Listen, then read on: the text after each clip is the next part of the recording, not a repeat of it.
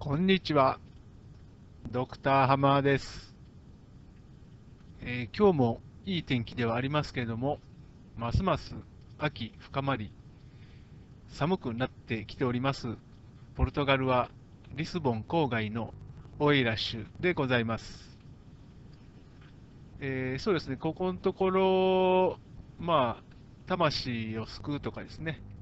超越者とかですね、そういう話をかなりしてきたのでですね、まあ、関連はするんですけども、ちょっと、あの、軽めの話といいましょうか、えー、してみたいなと思ってるんですけども、えー、実際あの、私もですね、その絵本のみならずですね、えー、自分でこう、自分のアイデアをですね、文章で書いて、え形にしたいなということを考えているんですが、実際は、あのここ数年ですね、ずっとその論文みたいなものを書いてましたので、お堅い文章しか書いていなかったんですが、まあ、思い切ってですね、そのちょっと複雑なアイデアのことをですね、緻密に記述していくということも、まあ、あの大切なことではあるとは思うんですけども、こうフィクションのような形でですね、えー、なんとかこう私が描いている世界観みたいなものをですね、表現できないかなみたいなことも考えていてですね、で、その魂の話でですね、その魂を救うという話ですね。で、前回はまあ、そのつながりっていうんですかね、そういうものをこう実感できればある程度、えー、救われるところがあるかなっていう話を申し上げたんですけども、まあ、これはどちらかというと、うん結果待ちみたいなところもあってですね、そのつながってるかどうかみたいなですね、あのちょっとこう受け身的なところ、まあ、もちろんその自分で進んでその積極的にネットワークを構築していくというようなことはもちろんできるんですけども、まあ、それも、それがこう、めでたくつながってるかどうかっていうのは、こう結果を見て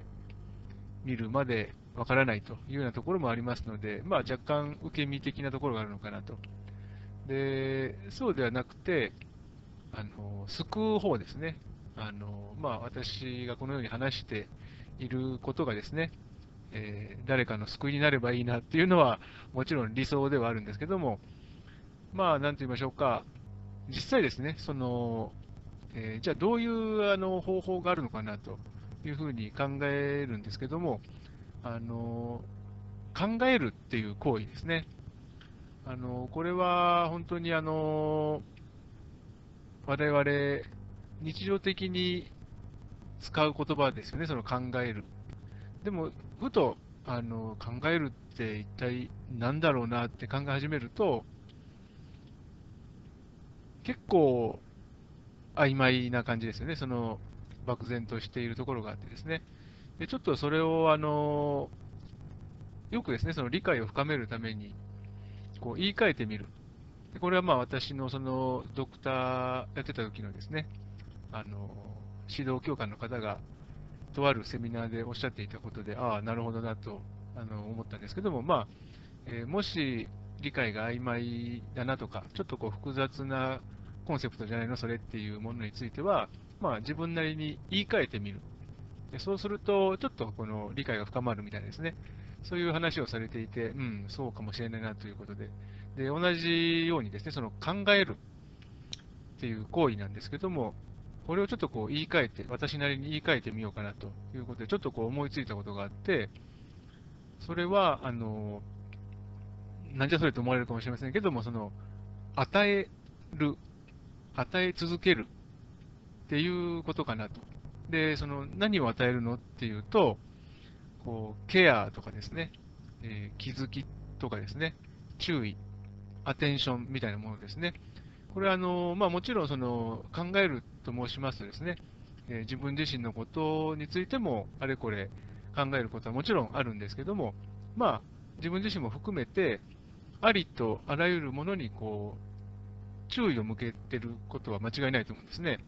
考えてないときと比べるとですね。ですから、基本的にその考えるっていうのは、そういうこうアテンションとかですね、ケアとかいうものをこう自分も含めてありとあらゆるものをその考えているというものに対してこう与え続けることかなと。ですから、基本的にはその、まあ、愛とかいうものとですね、あの重なるんですけども、こうまあ、無償の愛ですね、特にですね。ですから、特にその報酬とかですね、そのリターンというものをこう期待せずにですね、もうとにかく与え続けると、そのケアとかですね、注意というものをこう与え続けるという行為かなというようなことを考えていて、でまあ、そういうその、もしフィクションを書くとすると、まあ、なんかこう登場人物が出てくるじゃないですか。ですからそういうその与え続けるキャラクターみたいですね。そういうものをなんかこう、うまく、えー、モチーフにしてですね、なんかこう面白い話書けないかなと。で、まあ実際、そのフィクション面白いかどうかって分かれ目はそうですね、あの特に、えー、村上春樹さんの話もさせていただいたことがあるんですけども、まあ、やっぱりこうストーリー性っていうんですね、そのプロットっていうんですかね、あのこの先、このストーリーはどうなっていくんだっていう、こうなんかこう、ドキドキ、ワクワク、先が読みたくなるようなですね、そういうあのものを仕込んでおかないとなかなか面白くないというのがあってですね、まあ、あの私が今までそんなにそのフィクションを読んでいないということもあってですね、あ面白かったなって思われるあの作品っていうのは、なんとなくこう、謎解きとかですね、あのいうものが含まれている、まあ、探偵小説とかですね、そういったものなんですけども、うんまあ、ただ、その探偵小説ものっていうのは、なんかやっぱり人が死んじゃうので、あなんか嫌だなとかですね、まあ、そんなことまあいろいろとその考えてるんですけども、まああの前回ですね、私申しました通りですね、この人の命っていうのは、まあ、いつこう絶えてしまうかっていうのは計算できないということもありますし、まあ、そういう意味も込めてですね、まあ、誰か殺さないといけないからとかですね、まあ、そういうこともあの考えつつですね、いろいろとその、えー、そのまあ、集大としてはですね、その魂の救いで、それはあの基本的にその考えるっていう行為ですね、それがあのキーになっている。で、何をって言ったら、まあ、そのその考える人からその自分も含めて、ありとあらゆるものにそのケアを降り注ぐみたいですね、そういうイメージでですね、まあ、そういった行為でもって、どのようにして、あの人間のですね、こう魂、まあ、人間だけじゃなくてもいいと思うんですけども、その魂っていうものがどうやってこう救われるかみたいですね、そんな話だと、まあ、なんとなくこう意味があるかなと。ですから、面白くなるかどうかっていうのは、またちょっとこう、えー、勉強してですね、その、まあ、勉強というと堅苦しくなってしまうんですけども、その、謎解きを仕込んでみたりとかですね、えー、なんか事件を起こしてですね、そういうこう、その事件の謎を解くみたいですね、そんな感じで、あのー、いいフィクションができないかなみたいな。で、まあ、ただ、やっぱり、その、今まで話している通りですね、やはりその私としてはそのこう科学的な理解っていうんですかね、特にその人間って何っていうことに対してですね、こう科学的によりこう正確にですね、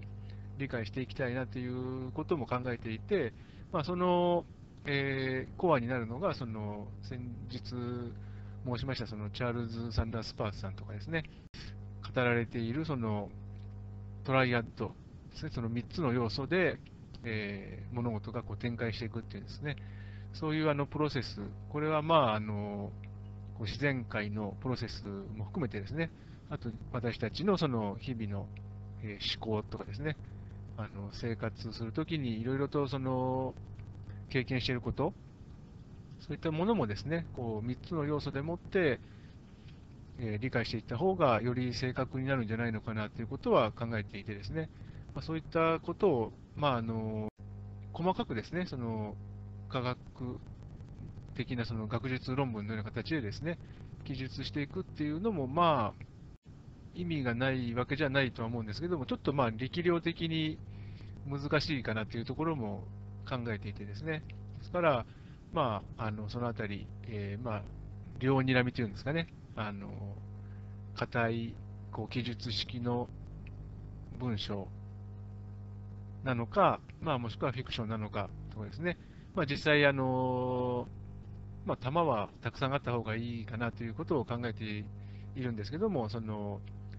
えー、実際にその私どもがですね、こうこの世の中に存在しているという、まあ、それがこう形になったものがですね、何がしかのその昇格でもいいので、お金に変わってくれたらいいなということを考えていてですね、ですからまあ、あのどんどんとですね、あの今後とも、まあ、基本的にはその文系的な、あの作品になると思うんですけども、その絵とかですね、あの文章とかですね、そういったものを使って、なんとかかんとかですね、そのこう存在をアピールしていきたいなと。でまあ、できれば、せっかくポルトガルにおりますので、ポルトガルの語の勉強も含めてですね、その日本語、英語だけでなくですね、ポルトガル語でも書いていくとかですね、そんなことをあの検討していってもいいかなというようなことを考えております。